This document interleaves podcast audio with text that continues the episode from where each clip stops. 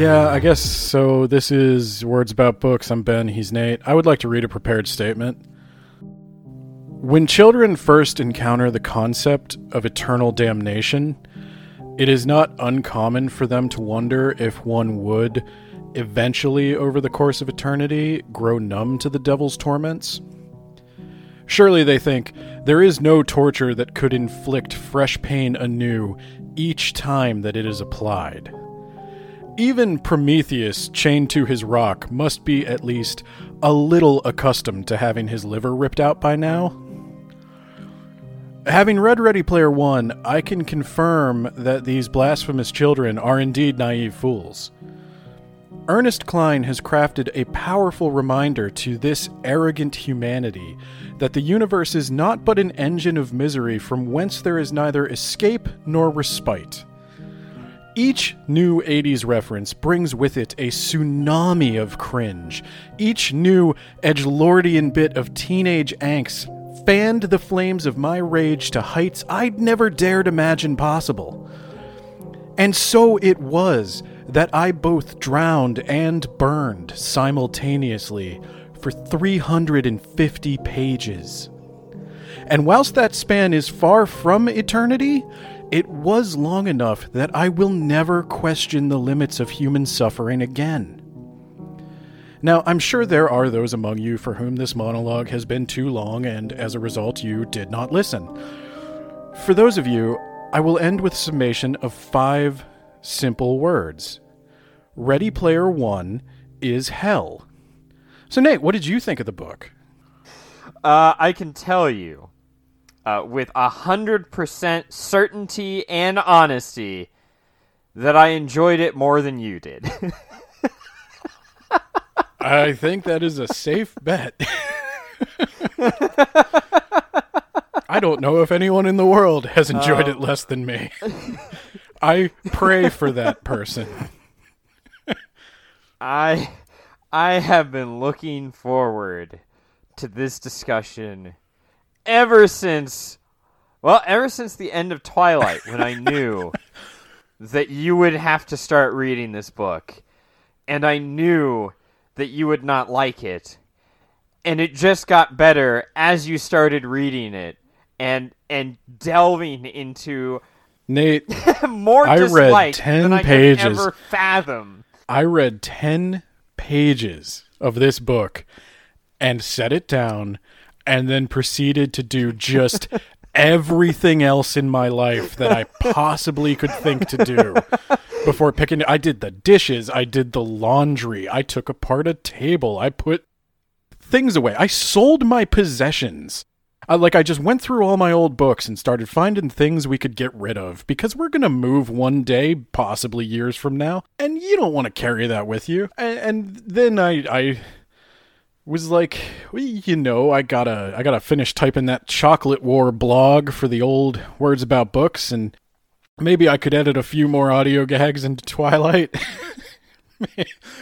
Maybe, and then I had to pick up the book again, and then I made it another 10 pages, and then I thought, but wait, uh, my wife's car could use gas. I'm to go put some gas in my wife's car. Yeah, you actually you almost didn't finish. No. this. There were times you were ready to throw in the towel and just be done. uh, y- So I I applaud you for getting through this I have a book. confession. Oh no. I got to about. I have gone back and reread it because I made a ton of highlights, but I got to about page 250. There were a 100 to go, and I just broke down and bought the audiobook, set it to 2.5 times speed, which is surprisingly understandable. Wil Wheaton must have been talking incredibly slow. I set it to 2.5 times speed, hopped on an exercise bike that my family got me for my birthday. Thank you very much, Mom. I know you're listening and Megan. Uh, but that that bike and that audiobook carried me the remaining hundred pages, nay, dragged me the remaining hundred pages across the finish line. You know, I was I was going to say that I hope that they're not listening, but you know what? You suffered for this. So I hope this gets all the views. should. I'm gonna get this out of the way now. I'm just gonna get this out of the way. I I think this is the worst book I've ever read. I I'm kind of including fan fiction in that. okay, before we before we dive in, before I start getting mean. and we haven't gotten mean No. yet. uh, I just want to say if if this is your favorite book, if if you love Ready Player One, I'm not judging you. It's totally fine. You're allowed to like whatever you like. I don't like the book. I'm gonna tear it apart and talk about why I don't like it. But that's not a personal attack on anyone, except perhaps Ernest Cline at some points. I'm sorry, Ernie, but I got a real, I got a real bone to pick on a couple of these. But uh, yeah, you're allowed to like bad stuff. I like bad stuff. I defended Twilight, so I have no room to criticize anybody's tastes. And if this is your favorite book, go out and read it again just to spite me. Maybe buy another copy. Get the audiobook. I've paid for it twice, so I'm technically a bigger fan than most. I uh I, I think I got like on a free trial with Audible, so I don't think I paid for my audiobook. I I also didn't used finish a credit. it, so you know. good good call. Oh no, I wasn't call. going to pay 20 bucks for it. But I will say I am kind of thinking about seeing the movie. I don't know if you want to do that as like a riff track. Well, I, I think here's here's how we'll decide. We'll let the audience decide. If this does anything close to what Dune did, then fine. I'll, I'll take the plunge. Okay. How do you want to begin this, Mr. Nate? Uh, let's begin. Who picked this? Did I pick this or did you pick this? I picked this. Why did you pick this? I well, uh, you know, I keep referencing a, a friend of mine who who told me to read The Fold and Paradox Bound, so maybe I should rethink that friendship. Uh, he also he also told me to read this, and I got the audiobook, and I got to. I, I think he he he got the copper key and he went into the copper gate and he started having to recite all of war games. And i went eh i could take or leave and this then book. you read a little further and got to his uh, treatise on masturbation. And no this was that that was the end. I uh i found something better to do you, and i lucky moved on. past you. but then i decided you know after reading the mountains of madness and twilight you know it's time to time to give ben one This is so much worse than either the Mountains of Madness or Twilight. like it you can't even tell me like it is it is faster paced, I guess. But Yes, that. So I, I was thinking about like I enjoyed parts of this more than Twilight. The I part don't where know he's why. playing Joust that, for that three was hours? It. it was the pacing. No, it was just the playing pacing. Pac-Man Shit was actually happening.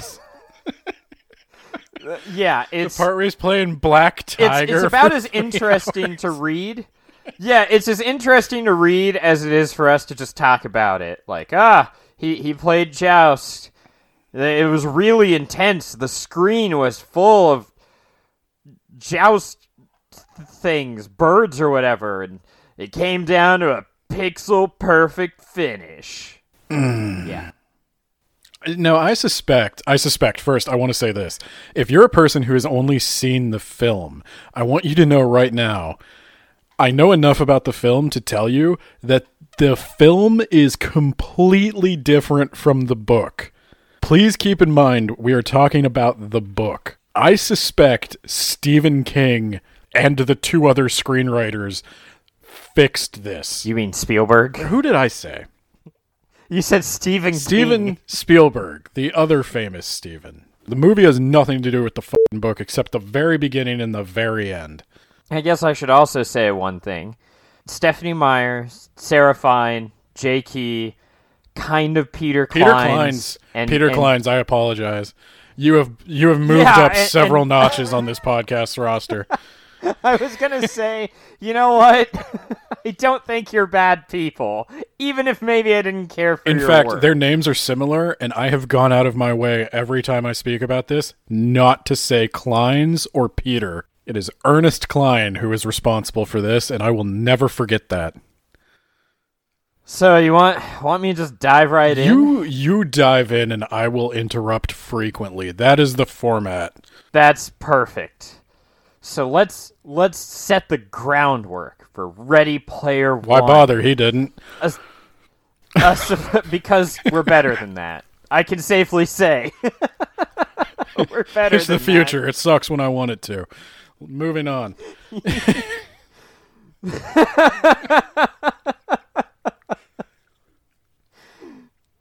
Yeah, so Ray Player One, it, it takes place in the future, the 2040 somethings. Only 19 short years from now. Yes, it's a supposedly epic quest with world changing stakes. So, in the year 2040, whatever, eccentric, mentally ill, friendless billionaire James Halliday has invented a VR machine that draws images directly onto your retina that has taken the world by storm. And the real world, I guess it went to shit decades ago, like right now, the present with mass unemployment and poverty, a great recession that's spanning decades. I'm pretty sure that's just a depression at that point. Uh, energy depletion, where like all the fossil fuels are gone, and nuclear war. yeah. And I guess that's used to explain that nobody wanted to be in the real world, so they just jumped right into the virtual world with all that energy that they don't have laying around. Yeah, I'll tell you right, right off the bat, we're setting the stage for like a tone which I can only describe as plausible deniability of he jo- like he says very glibly and this is first person from uh, the main character Wade's perspective. So Wade says very glibly whole city like we tuned into the news each morning to see which city went up in a mushroom cloud today like that's the kind of war that's going on but like he also says it so glibly that like m- maybe it's not happening but if it is they they never mention radiation and the US government has collapsed but also hasn't collapsed because it still has a welfare state in place. Yeah, yeah. I, I don't know. Like he he might have went a little overboard on the dystopia, which th- that's a very minor complaint compared to what we're going to get into. But it, it's just Yeah, but I guess I should point out as we're recording the Midwest they're having rolling blackouts where in order to conserve energy they are powering down parts of the power grid for hours at a time. So I might lose power here. And we are in an age without nuclear war and with fossil fuels. And we still, I'm not going to get unlimited access to the internet. So I guess this is worth talking about a little bit in that by itself having this like setting that isn't technically possible people aren't going to be like especially the the ultra poor are not going to be hanging out in fancy virtual reality machines while cities are going up in mushroom clouds that's just not going to happen I can forgive that. It's fine if you want to just have like a wacky tone where it's like everything's really shitty. It's how shitty is it? like if you want to have that wacky tone, keep it kind of light, sarcastic and funny. Okay, do that. And that that would be a good fit for a, a book like this. But the tone also oscillates wildly between glib sarcasm and horrifying peaks into self isolation and major depression. That's actually worse. that that stuff is actually way worse than the like. Oh, there was a major city that was evaporated today. Yeah, Yeah, no, there's a there's a horror story in We'll- here, as you pointed out. we'll get out. to it. I didn't mean to interrupt you. I just wanted to point out, like, keep in mind that there's there's a tonal problem right off the bat. Yeah, and we and we can talk about how uh, the complete lack of employment later as well. Shut up. We're moving on. Let me also point out that the Oasis. That's the uh, that's the VR machine that Halliday invented. Um, it's repeatedly called addicting, and it comes off like it's a drug. And five years prior to the story, James Halliday mercifully dies, but he leaves this message to everyone in the Oasis that he's leaving his multi billion dollar fortune and control of the Oasis to whatever random asshole can find three keys and an Easter egg he programmed into the Oasis, which you can only find by loving the things that he loved, which happens to be 1980s nostalgia. He then leaves a cryptic clue that nobody can figure out for five years except Ben, who immediately figured it out. Yeah. I mean, I guess it does help to know who the main character is because Ernest Cline really hammers home where that egg is going to be. But I can tell you, like, we've we've mentioned this before. This is Ernest Cline's first book, first published work of any kind. Before this, he actually had a screenplay made into an indie movie. But as far as literature goes, this is the first one. And I think he said at one point that it took him nine years to write this. You can tell the first third of the book he was kicking around for a long time. The remaining two thirds probably were written relatively quickly by comparison. Yes. Yeah, it definitely feels that way. It's a good point. We also said that this future, this 2040s future, it feels like it's the 2040s of the 80s. Yes. It does not feel like he wrote this recently. Like if he told me that this was written in the 1980s, or at least the outline or the first draft was, I would believe you. If I were to sit down and point out every logical contradiction in this book, that would be all we talk about for the next three months. We've got the environment has totally collapsed, and cities are going up in smoke, but everybody can spend all day in a VR thing. We've got the Oasis is a benevolent open source software product made by the great humanitarian James Halliday. But despite being open source and nearly free, James Halliday is also the richest man on the planet, and GSS, the company that he used to make the Oasis, is the wealthiest company on earth. And other people who want to make money using the Oasis, they're they're they're bad. Yeah, they're they're bad because they'll monetize this thing that's already monetized pretty heavily. Yeah, they're they're going to monetize it more. It's so that's that's kind of a contradiction. It's just there, there's rolling blackouts, but Wade can somehow pedal a bicycle for 15 minutes and charge a heater, his phone, the Oasis console, and whatever else he's got hanging around. They've got that technology, but somehow there's still a power crisis. It it doesn't it doesn't add up. Can we say that this is a pretty blatant author insert? Yeah, w- Wade is Okay. a blatant author insert, and that is concerning because Wade is also one of the worst human beings I've ever encountered in fiction. the what he's going for here is is kind of like like his comment on the Great Recession. He's he's very near to to touching on like some actual social commentary there because they did call it the Great Recession even though it was like bordering on a depression and his his thing with the food vouchers there's an actual like real problem in in like modern American poverty where you can get food stamps or SNAP benefits, and they to make them go as far as they can. You're not going to want to buy a lot of fresh fruit and and good like high quality protein. You're going to want to maximize with like mac and cheese and spaghettios and things like that that are relatively cheap but filling. So that leads to the the kind of poverty where you have kids who can't really afford enough to eat but also are overweight, like malnourished obese people. But um that doesn't really make sense here. Right.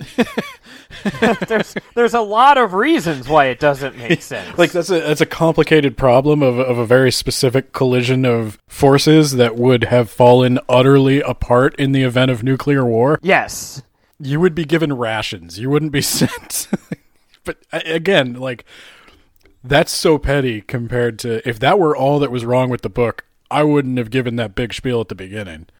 Yeah, I could overlook that. Like you you mentioned early when you started reading it, like the trailer stacks, which okay, Wade lives in a trailer park where they stacked a bunch of trailers on top of each other. And you're like, that's really dumb because of all the all the all the ways that it would take to actually make that reality makes it way more expensive than just like building a small high rise. It's a lot easier to just build cheap modular homes, but go no, go on. yes but but i was like you know what i can forgive that i can suspend my disbelief for that Oh yeah. It, like and move on like I said, that's that, that's not even an issue If- compared to a lot of this stuff Yeah. I kind of knew what he was going for with that, but it didn't quite land, and he didn't really spend enough time developing it. Uh, slight I think. I think that we're supposed to view Wade as the lovable underdog. He doesn't have a lot of resources, but damn it, he's trying. well, and for that first third, he's not lovable, but he is an underdog, and so you you are kind of rooting for Wade in that first third, and only that first yeah, third. so- yeah. oh, jeez. All right, so let me talk about his name is his full name is Wade Watts. I guess also his middle name is like Owen, so it's his initials are Wow. Never mind that. So Wade Watts got his name because his dad wanted him to have a cool superhero alliterative name.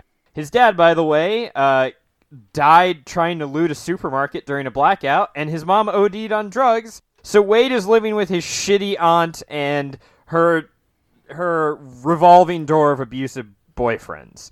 So he's the he's the underdog of all underdogs. He's living in a trailer stack.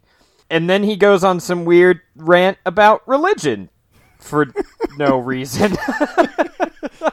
I would I would actually like to to, to pause and and read some of that. okay. Hang on, let me uh I've got to get into character.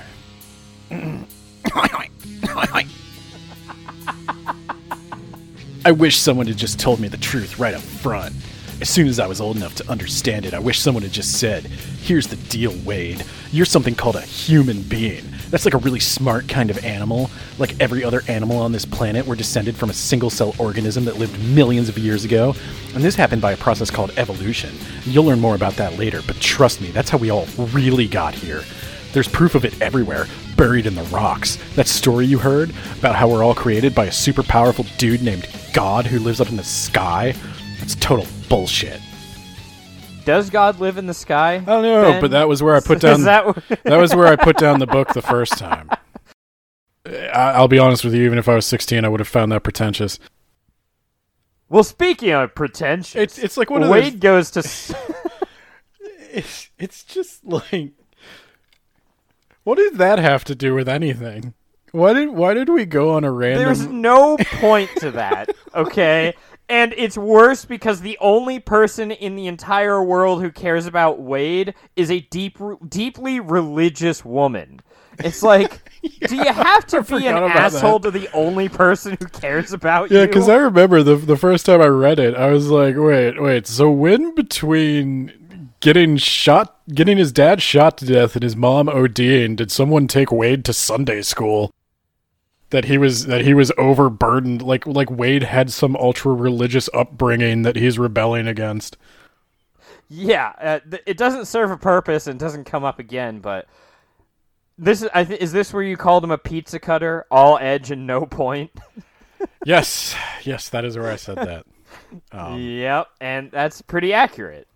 There's there's no point to this weird god aside. And like y'all know me, y'all know I, I inhabit a douche philosophy corner like like six weeks out of the year. I'm familiar with the God is dead argument. I'm not offended by it or anything. It's like I've just never heard it worded this douchey. like, like, I, I, oh, by the way, there's no Santa Claus or Easter Bunny. Also bullshit. Sorry, kid. Deal with it. Oh, truth bombs. if Santa's not real, where did Santa Nate come from, Ben? It's like you could say God isn't real and you don't get hit by lightning. like,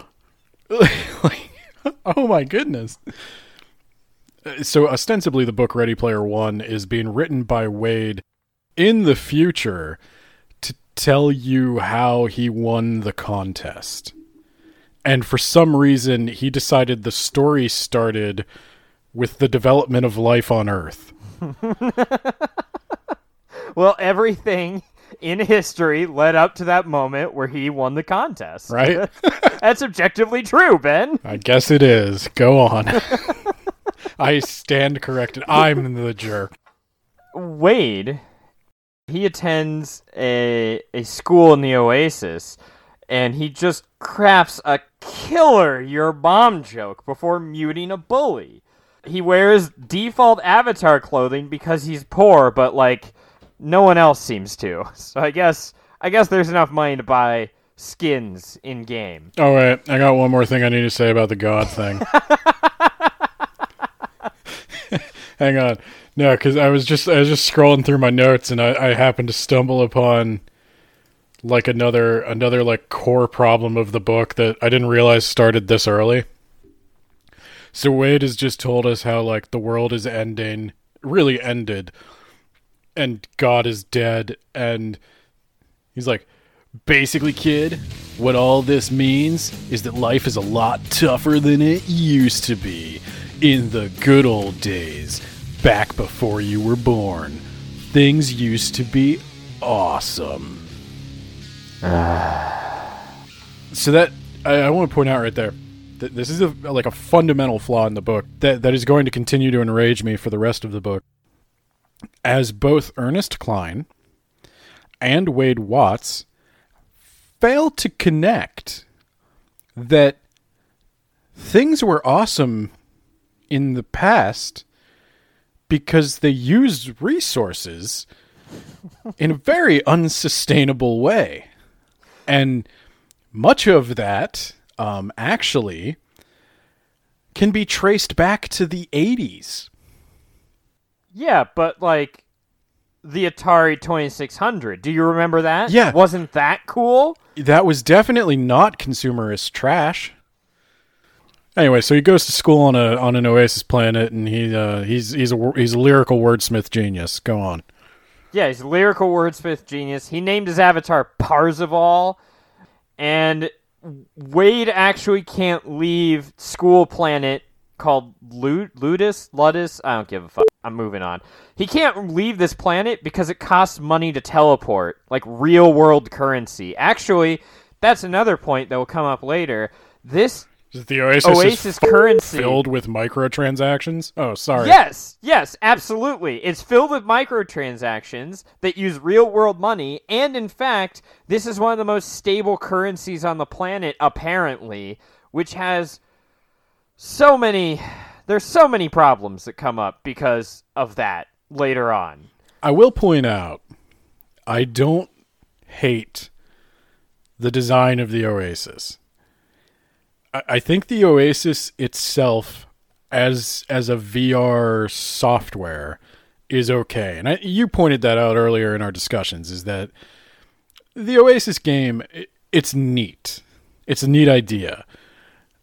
It's not unique though. That, like that's the one thing I would I would point out. Like especially if you're into yeah, like in in our discussions, uh, you said that the real game changing tech was the stuff from the second book, which is the Sword Art Online transport your body into the digital world stuff. Well, I said that before we got into like full blown like haptic suits with three dimensional treadmills. I guess that like having that in your living room is a big improvement on what we've got today. But Wade's initial VR headset is kind of just like an Oculus with haptic gloves. But no, like the software is cool. It's just not that unique an idea. Like if you if you've watched anime, you know that there's fifty thousand light novels and manga and anime about like this kind of exact concept. Only they usually wind up getting stuck in there, which that, that's Ready Player 2. So I was trying to be nice. I was trying to say like a thing I didn't hate. I, I don't hate the game design of the Oasis. Well, do you hate the next part where uh, Wade does a whole lot of exposition early on, and he mentions the evil multinational corporation IOI, which is pronounced IOI, by the way. Thank you, thank you, Ernest, for telling me that. I would have pronounced it like EO or something. Uh, Yeah, I mean, I don't want to. So, uh, I don't want to repeat myself too much because I, I kind of already covered like GSS makes money on the Oasis, but are you sure it's not pronounced just? but for some reason Wade acts like the Oasis is free and open source. It's not. It's neither of those Even though things. he can't travel off of the student planet because he doesn't have money. Well, it's not open source. It's it's licensed. It's exclusively owned by GSS. You can't just go make your own Oasis. No one does that in the book. No one has access to the Oasis source code in the book. All the Oasis actually is is a video game with a generous suite of modding tools. Um, so I guess maybe Ernest Cline confused um, a, something. He doesn't know what open source Yeah, is. he, I think he confused something being moddable for being open source. Open source, if you don't know, is both like literally the source code is open to you, and also it's a license of use it and mod it however you want. Uh, so if the Oasis were open source, we, we wouldn't really be having this contest. GSS probably would have just shut down the Oasis servers and booted up new servers without Halliday's malware in them. And because that's what it is. yeah, I mean it's it's shutting down. It's the world economy is tied up in this machine. Like I, we're not having fucking Easter egg hunts in here. I don't know, but again, that's a conceit I will allow the book. I just wanted to point out it's not open source. GSS makes money on it. It's a huge contradiction that, that's brought up again and again, and also the words multinational conglomerate are thrown around with with such venom. M- multinational conglomerate equals evil. But that's what GSS is. It's not some little indie startup. Like the Oasis is multinational. It used to be man. Yeah, it used to be man because he. I- I don't know why being a multinational corporation is bad. Like in Wade's exposition, he's kind of giving this what he says, like the context, like his actual words, they don't make a lot of sense. But the vague meaning they're trying to convey is that those who look for Halliday's Easter egg can be separated into like corporate hackers and indie like white hat Free hackers. spirited hacker. Well, the thing is, in the early internet, there there was very much a culture of, for lack of better words, political anarchy, and I mean that in not like a chaotic sense, but in a we don't need rules. Make all information free, and we will find a way to communally live and mutually benefit one another. But we'll each just make our cool stuff and we'll share it, and it'll be great. And then corporations come in and they start putting the data behind walls and they start putting all the tools behind walls and making people pay for them, and then information is not free anymore, man, and you're ruining the internet. And like that's the vibe Cline is trying to channel, but Cline doesn't seem he he instead of studying hackers of the past, which he name drops a few, and like the Captain Crunch thing is is kind of probably the biggest one. I don't think Cline was super into that culture as it was happening. He just read about it later. So he he tries to put that kind of culture onto like gamers and oh boy does that not fit. Like some of those people played video games, but they weren't the the gunters are much more modern day gamers than they are like phone freaks or hackers. Gunters are the it's the fancy name for egg hunter for anyone who didn't read the book. So, you know all that spiel that Ben just said? It doesn't matter, man. Because there's an evil multinational conglomerate called IOI that wants to monetize the Oasis more, I guess. The the most And, like- successfully monetized product on the planet.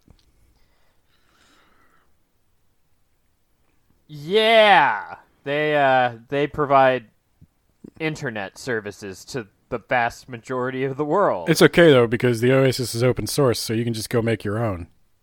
So IOI though, they're they're evil, Ben.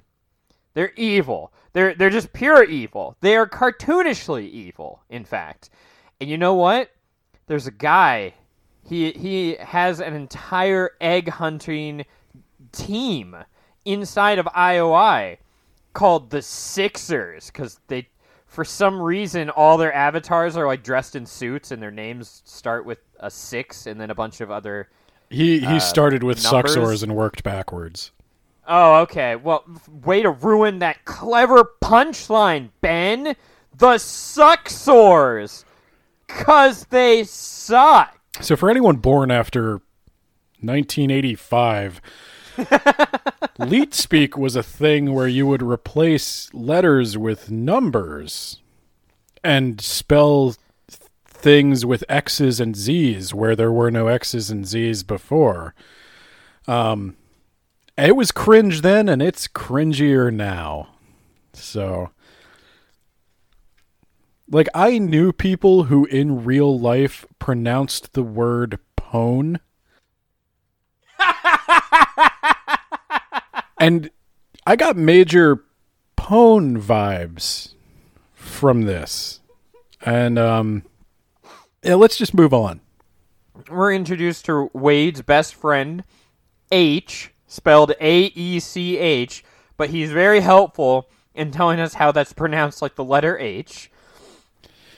I'm gonna th- like this is a young adult. Is it? Is this a young adult book? I don't Who? Okay. Who? Real quick before we go any further, who do you think this book is for? What is the age group he's targeting? Because, uh, See- like, I my theory, I guess, is that like this is the 2040s as imagined in the 1980s. This book is for a 15 year old in 1980. Yeah, yes, absolutely.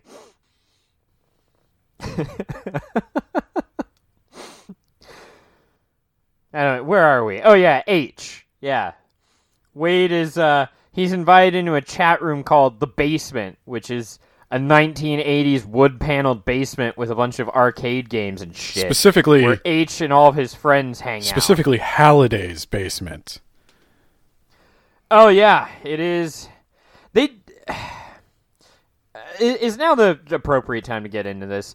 He keeps saying that you know he's he's looking at all this '80s nostalgia and he's it's studying. And I guess in a world where billions of dollars are at stake, that's fine. Oh, dude. But I hate uh, like okay i like 80s nostalgia like from the computer side of it like i actually do think the early internet culture is, is very interesting to read about i don't give a f- about the music I, I- like i think rush is okay i'm sorry don't crucify me I don't like John Hughes. I like Ferris Bueller's Day Off, I guess, but I don't like any of the Molly Ringwald stuff. And I don't care about any of this. But if you told me, And the Atari 2600 kind of sucks. There, I said it. yeah, if you told me that you would give me $240 billion if I memorized this stuff, I'll watch as many John Hughes movies as you want. Yeah, absolutely. Like, Absolutely. however, however, we both kind of feel like that this is written to validate someone in the real world who does this stuff. Well, I'm I'm just saying, pull any kid off of TikTok and sit them in front of an Atari 2600, and after five It's no. five minutes, they're gonna be like, "Can I go now?" Dude, I can't even do that. I I Atari 2600 games are primitive as fuck. And I feel like the only way you could really like them is if you grew up with them. Yes. Most of the games don't have music. What is there is unrecognizable. It's pixely as all hell. You have to use a lot of imagination to just pretend that they are the things that they are said to be. I can't wait until like whatever the the future equivalent of Ready Player One is, where it's like, I played every Flash game on Newgrounds. Even the really, really pornographic ones. yeah. So, but yeah, no, like the kids in this, they're they're they're supposed to be kids, you know, in 2040 who love the 80s. Like they just rediscovered you are this you are in you are in a virtual reality where you can go to near limitless planets full of stuff and you're enamored with the fucking 80s. Yeah. You had a good idea for this where you said it might have actually worked if they begrudgingly looked into the 80s. Like they're trying like they look into the 80s in the way that an elementary kid would look into math. Begrudgingly because they need to get that stupid grade. Can you imagine? That's it. Can you imagine with like the political climate of the of the 2020s? Like let's say Ready Player 1 just happens 20 years earlier. Some billionaire for his own amusement says I'm going to throw you a scrap if you just memorize and reenact all my favorite movies. Do that, peasant. Can you imagine how how idolized guy. that person would be? like, would you be hanging out in his basement for fun? Or would you be memorizing every detail of his life so that you could more thoroughly burn him to the ground? Still not the point where the story breaks. It's just an interesting little bit of like It- lack of imagination. So he meets H in a basement. We gotta move on. Yeah, we do. So he meets H in a basement, and they're they're shooting the shit, and then a guy named IROC comes in. He drops the fag bomb, like I think he calls someone a twink. It's really uncomfortable, Okay. and he's just there to make H and Wade like look smarter by comparison. I think it, it is important to point out that this book was written between two important events, or I'm sorry, it was written before two important events that kind of hopefully have changed geek culture a little bit. And uh, those are the Me Too movement and Gamergate. Like, for example, in 2021, if you didn't know, I will go ahead and tell you now, it is not appropriate to use the three letter F word. That's not a good word to say. You're not to What? You're not going to look very smart if you say that. You're not going to look very good if you say that. Well, that's why that's why it was the straw man dumbass IROC who said it. But I don't even believe a high school bully in 2040 is just going to jokingly call like ideally at the pace we're going by 2040 no one's going to give it a second thought if you were gay. But somehow that's still an insult. The the second thing is twink. I'm guessing there's a there's a subset of our audience that has no fucking clue what that word means. Another subset of our audi- our audience that thinks it refers to a um, young, lithe, hairless gay man. And still another subset of our audience that played WoW on release and still remembers it as uh, an underlevel character that is overgeared and participates in PvP against other underlevel characters.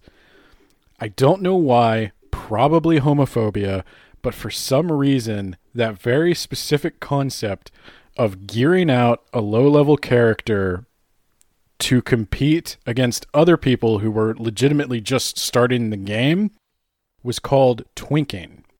That is now called smurfing. I don't know how long that's going to last or if it's still a thing. I, I just heard the term PogChamp for the first time last night, so I'm elderly. What? We don't have time, Nate.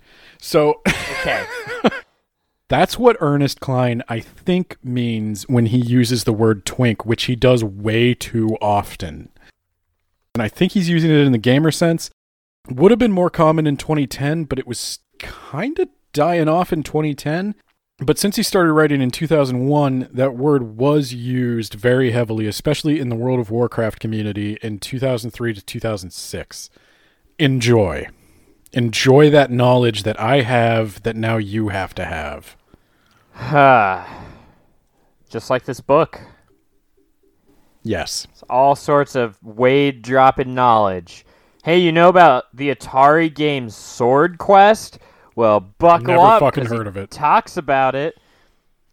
Wouldn't it be ironic if the, like he, Halliday had actually coded this so that this quest could never be finished and That would be hilarious. and that was his point I- about something like, I would do. about like why you should go outside because it turns out that this was this was impossible the whole time and uh, it's a waste of Yeah. time. uh, Oh man. Okay, so they're fucking around in the basement. They tell IROC what a what a elite noob he is, bro. you Uh, didn't use those words some- correctly. Ben, I'm old. I'm too old for this shit. Okay. So IROC is a Halliday Gunter poser. He doesn't. yeah. He doesn't know his Halliday history. Oh, by the way, Yeah. Wade hates uh, God, but he loves Halliday so much that Anorak, Halliday's in-game avatar, God. Anorak wrote an almanac, Anorak's almanac. See, it kind of doesn't rhyme. He quotes Anorak's almanac, chapter and verse. A lot. Uh, ch- literally Yes. chapter and verse as if it were the bible and he refers to it as his personal bible Well, that's why God doesn't exist because Anorak supplanted him. right you don't it would be it would be silly for an adult to uh idolize and worship a, a bearded man in the clouds right? Have you seen anorak's avatar? Yeah, he's a bearded man in the machine, Ben. okay. Again i'm not trying to like take like a christian stance here. I just find it so douchey. Yeah, and the almanac has everything that uh, Halliday loved or liked. So Wade went and listened and watched to those things hundreds and hundreds of times, including like what was it, Family Ties? yes I I cannot fathom a child right now sitting down and marathoning Family Ties. But okay, we've got to move on someday, Ben. i didn't say anything So there is a lot of exposition around this time, including some exposition about some of his classes. One of which is a study of Halliday. that's an It's, elective it's a class all about Halliday. Okay, it's a, it's an elective, and Wade goes in there and he realizes he's kind of being an asshole by correcting the teacher and just pointing out trivia that only he'll find interesting. But he does it anyway despite knowing he is being insufferable and douchey. He's got self awareness about this. Some expositions dropped that they figured out there's some clue in the almanac, and the first the first key is hidden in the Tomb of Horrors, which is a D&D module. Do you remember D&D, Ben? You re- you remember D&D? Wasn't that wasn't that fun? Wasn't D&D fun, Ben? You remember that? D&D? I do. I, I remember that. I Yeah. think the Tomb of Horrors got re-released, didn't it? It did. But we're still playing the 1980s version, Ben. Right, Don't yeah. you fucking bring in that re-release. Your 5th edition bullshit. Yeah, because we all know like first edition. That was, was the, peak. peak. That was peak D&D That was first the pinnacle of D&D, okay? That it, it's definitely just got to be some weird twist of fate that D and D only recently started getting super popular when they modernized it. Yeah, shut up, Ben. So Wade is just daydreaming in class, not paying attention because he's a bad student at anything other than 80s nostalgia. And hey, wait a minute. Halliday had this weird limerick that no one figured out, and it starts with, You have much to learn. Or it doesn't start with that, but that's in there. And Ben, you figured it out immediately that he probably wanted a student to find it, but it took Wade five years to figure that out. And then Wade almost immediately finds the entrance to the tomb by doing a scan of the planet for anything that looks like the Tomb of Horrors. Yeah, I do want to talk about though how like, or I just want to throw this out there. Wade rightly concludes that Halliday wanted a, a student to find it, a, a child, and it's it's also pretty easy to imagine in this lawless world of mushroom clouds and I don't know stacked trailers that people would probably kill for 240 billion dollars. Yeah. I want a child to be on the front line of that. Yeah, that child would be uh, destroyed. Probably torn apart. Literally. Yeah, Torn apart. Like possibly tortured to death for their knowledge. Good job, Halliday. But yeah, that, that sounds like a guy I would worship. How about you? There there there is no scenario in which I would not think Halliday was a monster and that the people who were obsessed with him were fucking loser sellouts. Well, Ben, perhaps when we get further into the podcast, we'll change your mind with some of that hot Halliday knowledge. Perhaps. So let's so let's talk about Wade entering the tomb, and this is where I can try to convey to you how Cline kind of he does kind of a poor job of like making anything feel tense or interesting because he's he's in this tomb and it's like it's got all kinds of traps and monsters, but it's read to you kind of like how I'm reading to you right now. Like you, you can't really get anything in your mind. Like oh, and then I and then I found my way to the throne room. Well, the tension is supposed to be that Wade's character is level 1. And so if Wade encounters any combat in this dungeon, he's to die. So you know But he brings up the module in his HUD and he just navigates around all the danger. The end. Yeah, yeah, I mean, he can't fight. We we were told that at the beginning. So if there is fighting to be done, Wade's just to die and start over. Yeah, there's a weird permadeath system in this where you die, you lose all your level and all your gear and your place on the scoreboard. Some poor game design. Why is there a scoreboard? Right, but like, why do they have like? It doesn't really matter how many points you get. Ben, that is that is the definition of every 80s game ever. It doesn't matter how many points you get, but like you can write ass on your scoreboard. Is there a scenario in which one could not find like the last key first, but still have more points than the, no. No, you can't get you can't right, get it out of order. But like, you could have so many points that whoever found the last key doesn't have enough points to win. No, there isn't, because if you get the egg, you win by default. So Wade, so Wade enters the throne room and he finds the Lich. And he's like, "Oh my God, the Lich isn't supposed to be there. I don't, I don't, I can't fight this guy. Like, I, I found this gear in this tomb, but this Lich is gonna fucking kill me." And oh no, he wants to play Joust. Okay, Joust, by the way, if you didn't know, it's like balloon fight except worse. Is it any wonder that Steven Spielberg just threw this part out entirely?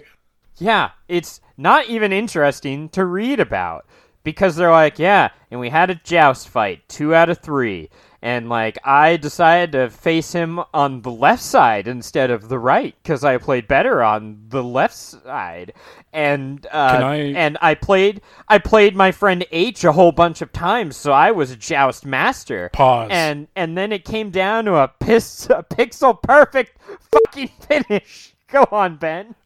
Get used to that last bit. I don't know what the challenge is going to be. I have no way to know what the challenge is going to be. And then as soon as I see what the challenge is, thank God I already know everything there is to know about that thing. I've been studying this for five years. Yeah, and so has everybody else. And they had more money to do it. but not the Sixers. They cheat. Well, and this is the other thing. Like, it's not in the spirit of Halliday's contest. Halliday wanted a pure virgin soul who was just like him to win the key. Who the fuck cares what Halliday wanted? You're living in squalor in a world that doesn't care about you. Do what it takes. yeah, Just get yours, Wade. yeah. Wade, Wade talks about how he's a solo gunter. He doesn't join a clan because he's a pure gunter. It's like, dude, Nerd. Like, ah, nobody deserves to get beaten up, but like, you could make it harder. oh, oh, oh, oh. And can we talk about how everyone, ex- like, like everyone is supposed to be poor, right? Like most of humanity, like nine. but Wade is the most But poor. only Wade doesn't have money. Like everyone else has a reasonable amount of money except well, Wade. he well, well, okay. I I think that Ernest covers this. Okay, when he says that um, there are tons of homeless and there's no jobs. Oh wait, no, that actually, sorry, that actually helps your point. Yeah, I was gonna say. Yeah, he does mention there's like a two year waiting list to be employed at like fast food chains, but everybody can afford cool Oasis swag except Wade. Wade is literally described as like he he he's like yeah, I can't believe I'm going to indulge this, but it's the Willy Wonka factor where Charlie's broke and he can't afford any chocolate bars, but he's going to be the one to win the contest because he's got the most heart. Except Wade is an asshole. At least, at least Charlie was a likable fellow, and he wins that contest because he is a likable fellow. That's the thing. He wins the contest because he's pure of heart. Wade wins the contest because he's the biggest loser. Yeah. Yep. It's because he, dude, he has an entire like paragraph, if not more, dedicated to like. Oh yeah, it was definitely more like. Oh, I I I read all of these. I read every Star or I watched every Star Wars movie. First the originals, then the prequels, in that order. And then I watched all The Simpsons. I knew Springfield more than I knew my own town. Oh, and but here's here's the other thing though. He's not even the best Halliday scholar. Artemis beats him to two of the keys, three of the keys. Oh yeah, well that that segues into where we're going now. So as Wade is leaving, uh, he's victorious over the Lich in a game of joust, and he gets the key, which gives him a clue to where the gate is, and he immediately knows where he needs to go. So he's gonna get out of this tomb, but on his way out of the tomb, out on his way out of the throne room, Artemis, uh, which is spelled A R T 3 M I S, but thankfully Ernest says that it's pronounced Artemis, and people still call her Art 3 Miss. Fucking noobs call her that. No one has ever called her that, ever. Like, unless it was in jest. Can we also talk about how like Artemis and uh, Parzival jerk each other off over the fact that they're both named after that, or that they both recognize that they're each named after two of the most well-known characters in mythology? well, it it was probably hard for Wade because it was Art Three Miss. Well, because because Wade is like, ah, Artemis, goddess of the hunt. She's like, oh wow, you get that? Not a lot of people do. And it's like, no, they do. They, What? they all know. Everybody knows that. Everybody what are you that. talking about? And and she's like, Parzival, the one who finds the Grail. Oh, not a lot of people get that. You're really smart. It's like, yeah, yeah, everybody knows that. Everybody knows that.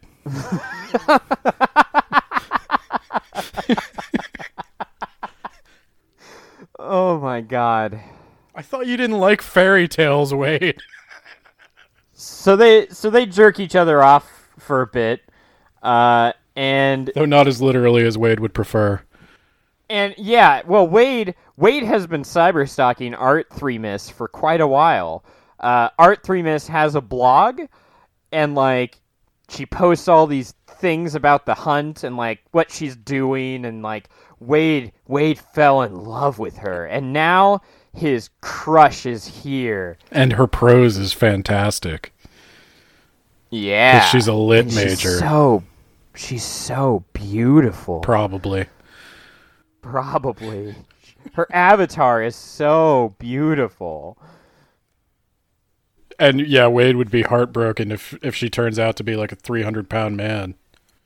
Named Chuck. This is a very, very specific fantasy that he has about his about his crush, Art Three Miss. That's that's his dystopian fantasy. But it's okay, Nate, because that wouldn't matter to Wade because they have It matters right now. No, it doesn't- It's something that doesn't matter later. No, it doesn't matter, Nate, because they're in love and they have a purely mental connection. And it doesn't matter if she's a hairy man named Chuck. I would love to put that to the test. Ernest should have written Art Three Miss as a 300 pound hairy man and just see how the book naturally concludes. Instead of the most like generically attractive woman possible. Rubenesque. Rubenesque, sorry, yes. D- d- by the way, do you know what Rubenesque means? Because I had to look it up. I had to look it up as well. I was like, I looked it up and then I was like, oh, yeah, you're kind of a dick. yeah, yeah. Oh, she's very, just very slightly chubby. Plump. Like she's fitter than all of us right now talking about it. Oh God. So yeah, he Wade Wade spe- Wade speeds away as fast as his virtual avatar will run, and he teleports to the Halliday planet, which is first of all he got a bunch of money for beating the Lich and gear, and the Halliday planet is a planet with like hundreds of simulations of Halliday's neighborhood as a kid because Ernest Cline doesn't know how instances in an MMO work. And because because Halliday cares so much about his successor and wanted them to be a child, Wade's name instantly appears at the top of the scoreboard so that everyone can try to kill him. Oh, it gets better.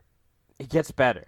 So he goes to Halliday Planet, and uh, he finds Halliday's first video game inside Halliday's room, and he beats that. And when he beats it, a gate appears, and he opens it up with the key, and he finds out that he has to recite war games from memory from the beginning to the end. Yep.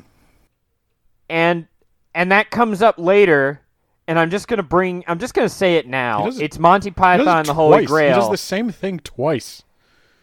And it's not it's not cool and it's annoying for everyone else and you're actively ruining media for everyone else by reciting it line for line fucking stop it I read an interview with Ernest Cline where he was like, he's like, he's like, as I was writing it, I was wondering, like, you can't just do that, can you? You can't just have like Ultraman fight Mechagodzilla. I was afraid I was just writing glorified fan fiction, but you are but then I submitted it to publishers and there was a, a bidding war. And it's like, yeah, yeah, life isn't fair. yeah That's real true, Ernest. that is that is the takeaway message here But because America's copyright laws don't give a shit what you write in a book, you win. I, it would be really weird if the person who constantly talks about how bad it is to sell out, like, sold out Can I t- really hard. I tell you what's an interesting concept to me? And I want to be clear here. I don't really even like the idea of copyright. I think at like a bare minimum copyright should last the life of the author and then expire. I don't want more copyright, but I do think it's interesting that the book as written, if you took it and animated it or filmed it and used the images of the thing that he's talking about, that would be a blatant violation of fair use and you would be sued and hit with a cease and desist. But if you write it in a book and rely on your readers to conjure the images of that very same thing, that's that's fair use. For some reason, Steven Spielberg had to make basically an entirely different movie because there was no fucking way he was going to get the rights to all this shit. So he had to work with the rights to things he already had and had to use a bunch of different pop culture nonsense. But you can write whatever you want in a book. Hooray. Oh boy. Oh yeah, so let's let's get back to Wade. How he recites several lines of dialogue from War Games to pad out the running time. And Wade then goes on to say that this type of game was copyrighted by GSS and they immediately made a whole bunch of other movie games like this that everyone loved. So first of all, they copyrighted something which is bad from Wade's perspective, but I guess since it's GSS, it's okay.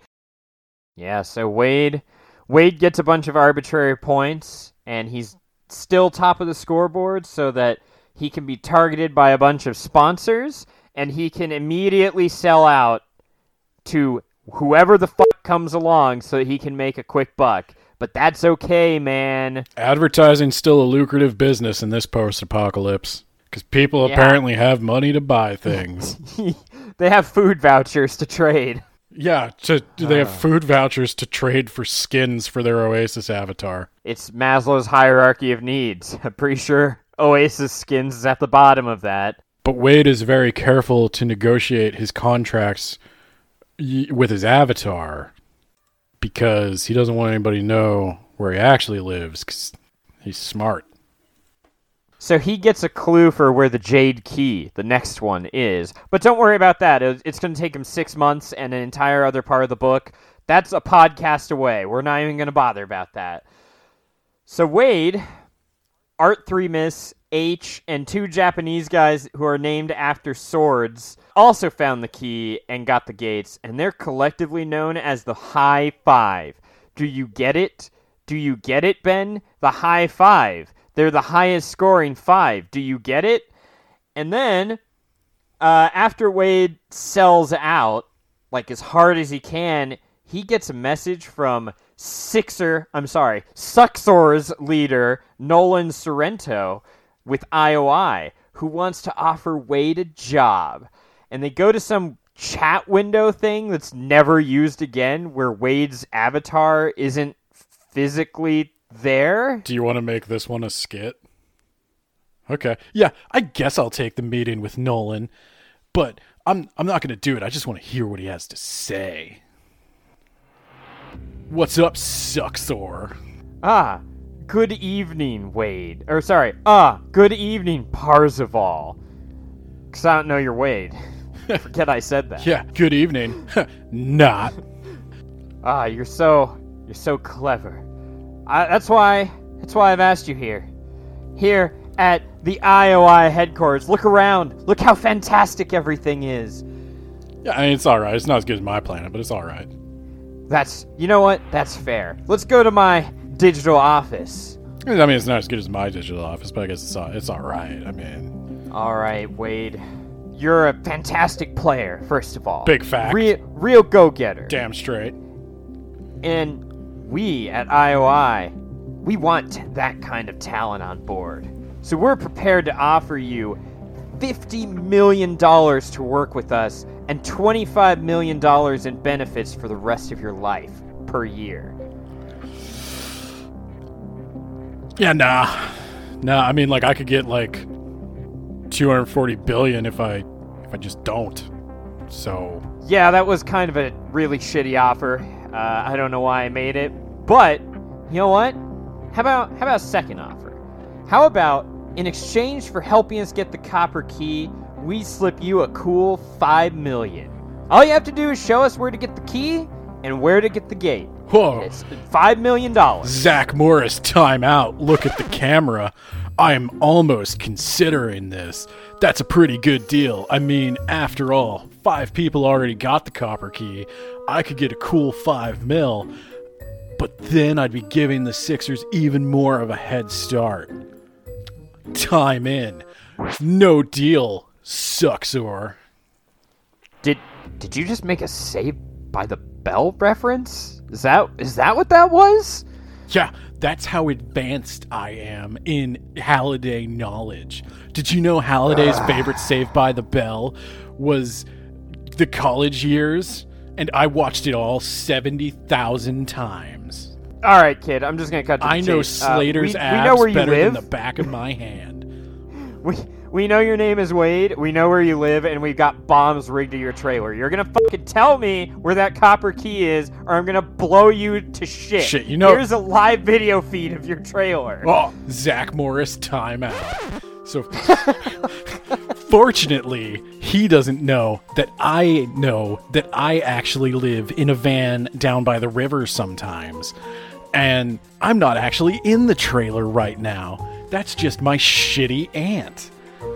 And like dozens of other people who live below her. But, you know. Including including that religious woman that we see you talk to from time to time. Okay, so like time back in. So, like, what are you saying, man? What, what are you going to do with that? Okay, so you know where I live. Okay, so basically, here here are your options. You show us where the copper key is, and we give you five million dollars, or you essentially spend five million dollars to have me blow up your aunt's trailer and also a bunch of innocent people. Oh, you know, uh, Zach Morris timeout. You know, I'm, Okay, I've hit the button. I can't think of a single fucking good reason why he wouldn't just kill me anyway.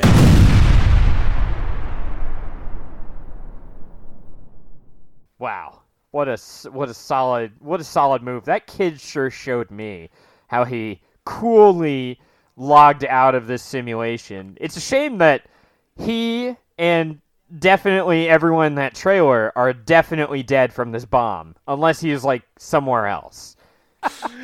Well, at least I don't have five million dollars. Yeah, five million dollars well spent. And then they Man. immediately get the copper key. yeah, they immediately get the key anyway.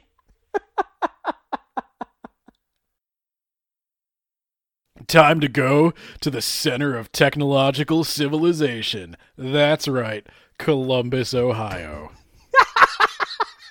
Columbus, Ohio.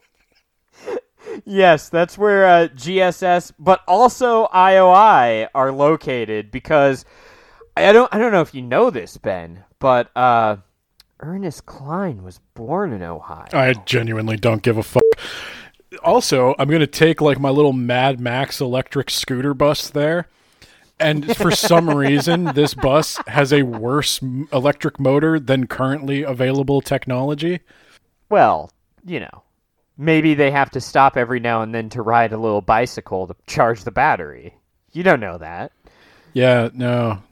And then they get to Columbus, and like it's surrounded by massive solar and wind plants that could probably power everything. And I don't know why there's an energy crisis. Well, there isn't an energy crisis, but he says there is. So maybe he's just dumb. Maybe that's the thing. Wade was like, we ran out of fossil fuels and there was no way to replace them. Because Wade, Wade and Artemis have a little conversation when they meet up. Art 3 miss, yes. Yeah, I told you that that's going to get old. it's already gotten old. Should I switch to Min 3 Nerva? Oh, you know about that? God, yeah, we're fucking in sync. Yeah, so they have a little conversation, and, and Artemis is like, wait, what would you do with the money if you win? And he's like, Um, actually, I haven't thought about it, but I was thinking I would build a nuclear powered interstellar spacecraft and I would construct it in Earth's orbit and I'd stock it with a lifetime supply of food and water in a self sustaining biosphere and a supercomputer loaded with every movie, book, song, video game, and piece of artwork that human civilization has ever created, along with a standalone copy of the Oasis. And then I'd invite a few of my closest friends, which I don't have, and we would all go along with a team of scientists and doctors and get the hell out of Dodge and look for another Earth like planet. And Artemis says to that brilliant plan, I was actually thinking that maybe I'd take the money and I'd solve world hunger and then we'd sit down and have a serious conversation about how to fix the art uh, the environment. To which Wade says you fucking dumb idiot. You fucking stupid moron. You think you just write a $240 billion check and solve all the problems of the world? The world's fucking over, loser, you dumb idiot. And she's like, ah, I'm going to marry that guy someday. She's like, I know it's a long shot, but I'm going to give it a chance. And I want to point out, like, this right here, I, I had to put down the book again. Because in any normal conversation, Artemis would have pointed out that NASA spent like $240 billion sending two people to the moon. You moron. You're not building any interstellar spacecraft. First off, my plan is far more economically practical than yours. Second, it helps vastly more people. You goddamn moron. And my point is Wade's plan is self it's it's as selfish as it is stupid. Now, I think Ernest Cline knows it's selfish, but I don't think he knows it's stupid. As evidenced by the fact that in Ready Player 2, Wade builds that damn ship and and no no he didn't. That, you can't you can't you can't do it for that price tag. I'm sorry. You especially can't do it for that price tag in a world where there's nuclear wars going on. Somebody's just going to blow up your damn orbital spaceship. Ernest Cline doesn't know that that's impossible. Ernest Cline uh, dare I say, doesn't know what he's talking about. What? But like he he wants us to think that Wade is selfish and Artemis is noble. He does want us to get that, but he legit doesn't realize that Wade's plan is more far fetched than Artemis's plan. And I point this out because this is going to be the first. No, it's not even the first, but it, it's the most egregious in a long line of misunderstanding the the media and the technology he is in love with.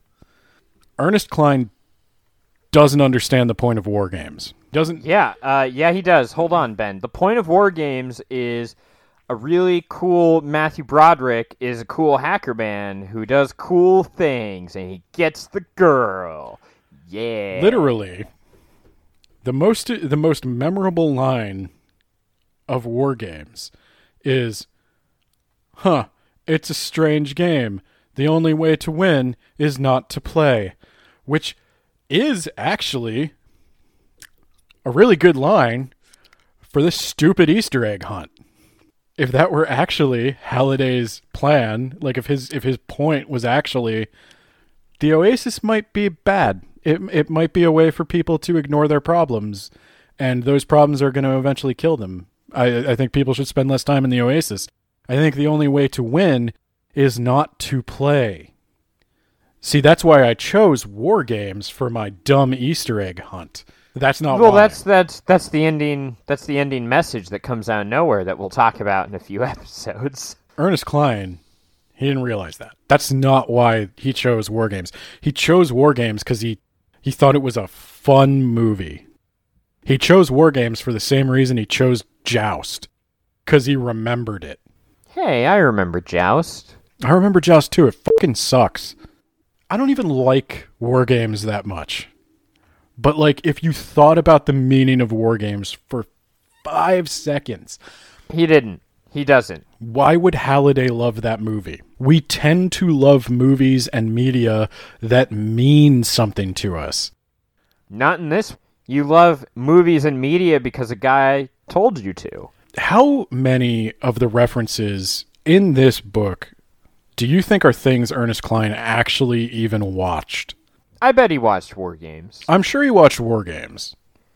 I bet he played Pac Man. How into Ultraman do you think Ernest Cline is? You find it odd that Halliday, game designer that he is, uh, never mentions Nintendo? I did find it odd that they never mentioned the NES, which was out in the 80s, Ernest, and superior to the shitty Atari 2600. Just coincidentally, do you know Japan has very strict copyright laws? I wonder. I don't know. I'm not that. I know Ernest Cline isn't that smart, but I bet his publisher is. I don't think you can sell this book in Japan if you reference Nintendo the way you reference Atari. I could be wrong, but I know that Japan like Japan doesn't have fair use. Copyrighted material is copyrighted material. You don't use it. That's pretty much how Japan's copyright laws work. And I find it very interesting how few Japanese things are referenced, considering in the 80s, Japan was like king of the video games, king of the electronics. Hey, Atari was on top until 1983 when there was the massive video game collapse and it was no longer the dominant force in video games For most of again. the 80s, way more kids from the 80s played Nintendo than played Atari. Atari was like Absolutely. early adopter shit, which I can believe Halliday would have played. I can forgive it all because it's Halliday's particular nostalgia. So we're assuming Halliday was into all these things. But these are like but he stopped at about 1985. he stopped at 1985 and also he's into things that like are really contradictory that like only a few people would really like how many gamer bros do you know that are into like I guess like the only band that's really mentioned oh no that's not the he's into Rush but he's into Cyndi Lauper He's he's into games and, and all that jazz, but he's into John Hughes films. I don't know. I it's it could be. I, I think that's a dumb. Th- I guess that's a silly thing to get stuck on. But it's like it doesn't seem like there's any theme to Halliday's interests. I guess is where I'm going with this. uh, yeah, there are, Ben. The 1980s. I guess yeah, but why would like that's not how people Ben, we both lived through the 90s. Didn't both of us enjoy exactly the same thing because they were in the 90s? We just enjoyed everything the 90s. I guess. I mean, you. I'm sure we have identical interests. The argument definitely. is that Halliday is stuck in the. I, I, I can kind of see this that Halliday is stuck in the '80s because that was the last time he was happy. But I don't. Halliday was never happy. Don't. Well, fucking lie to that's me. kind of the other theme. But like the last time Halliday had, eh, Halliday was happy when he was hanging out with his friends playing D and D. Do you remember D and D? I do, yes. And I, I think so that's why Halliday is obsessed with the 80s. Is that wh- why does he want the guy who's going to inherit the Oasis to understand that? Because he's a fucking loon. he fired people from his GSS job. He fired people like he'd randomly quiz an employee about some 80s nostalgia bullshit And the employee was like, "Yeah, I don't know who the third cousin of Marge Simpson was." And he's like, "Well, yeah, you're fired." He's a fucking loon. And maybe he shouldn't have had this much power and wealth and influence. Yeah, it's kind of like he tries to describe Halliday and Morrow as Wozniak and Jobs. Poor Steve Wozniak. Well, that's the thing though about Wozniak is like Wozniak was a, a very like shy private dude who never really accepted a leadership role in Apple. He just kind of wanted to be an engineer and work on his stuff. And Steve Jobs is the one that that ran away with it. it's so weird to me for video game designers to be conflated with Jobs and Wozniak. I don't know. I, I guess I'm just I don't see a lot of similarity between making a video game and making the personal computer. like the, the the Oasis, of course, is much more broadly applicable than just a video game, but so That's not how Wade looks at it. But the Oasis is portrayed as like that that is a world changing invention. But like You're gonna you're gonna kill me over some video game contest, man. Oh yeah, I do. I forgot about that line. You're gonna kill me over a video game contest. No, I'm gonna kill you over 240 billion dollars. Does that? And control of the most lucrative technological advancement in this shitty world. Yeah, Does that compute to you, Wade?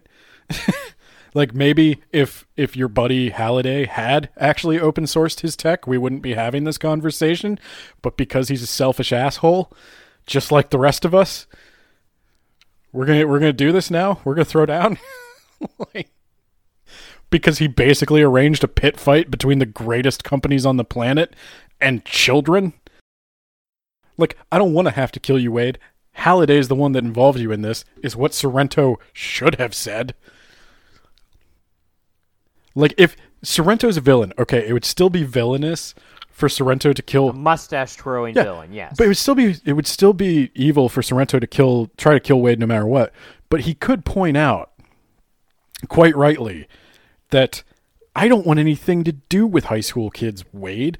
If it were up to me, you'd still be sitting in class enjoying your life.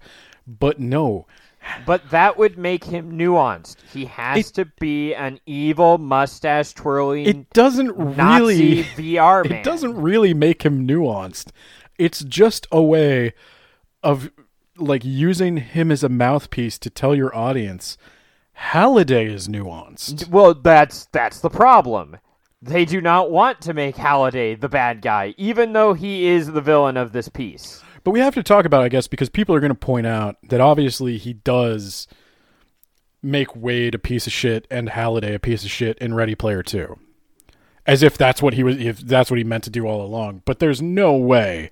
It'd be weird if the person who wrote all this stuff about anti-sellout culture was a huge sellout and wrote a sequel because some movie executives he- and he- Steven Spielberg told him He is to. dying to work with Steven again, who he calls by his first name. Ah. Yeah, I think the moral of the story is also maybe Cline shouldn't have this much power, wealth, and influence. I hate to say it, and I have agonized about whether or not to say this on the podcast, but I'm just going to do it. This book does not deserve its success. Any book we've read on this podcast before this book deserves including ours and Jay Keys.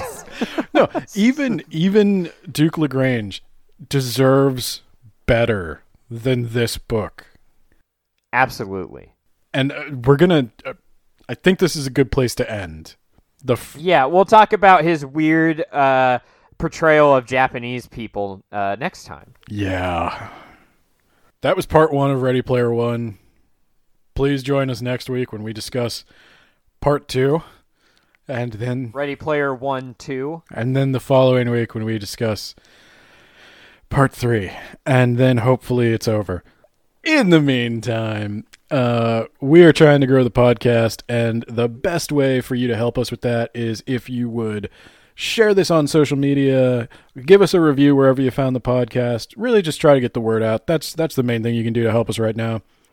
Next month on Words About Books, we were considering doing Starship Troopers, but Ben instead would like to read The Southern Book Club's Guide to Slaying Vampires by Grady Hendrix, and we will do Starship Troopers a little later in the year. If you're dying for more content, we are posting lots of show notes and commentary over on blog.wordsaboutbooks.ninja, and you can follow us on Twitter at WABpod. Thank you, everybody, and uh, I'll see you next time. Cowabunga.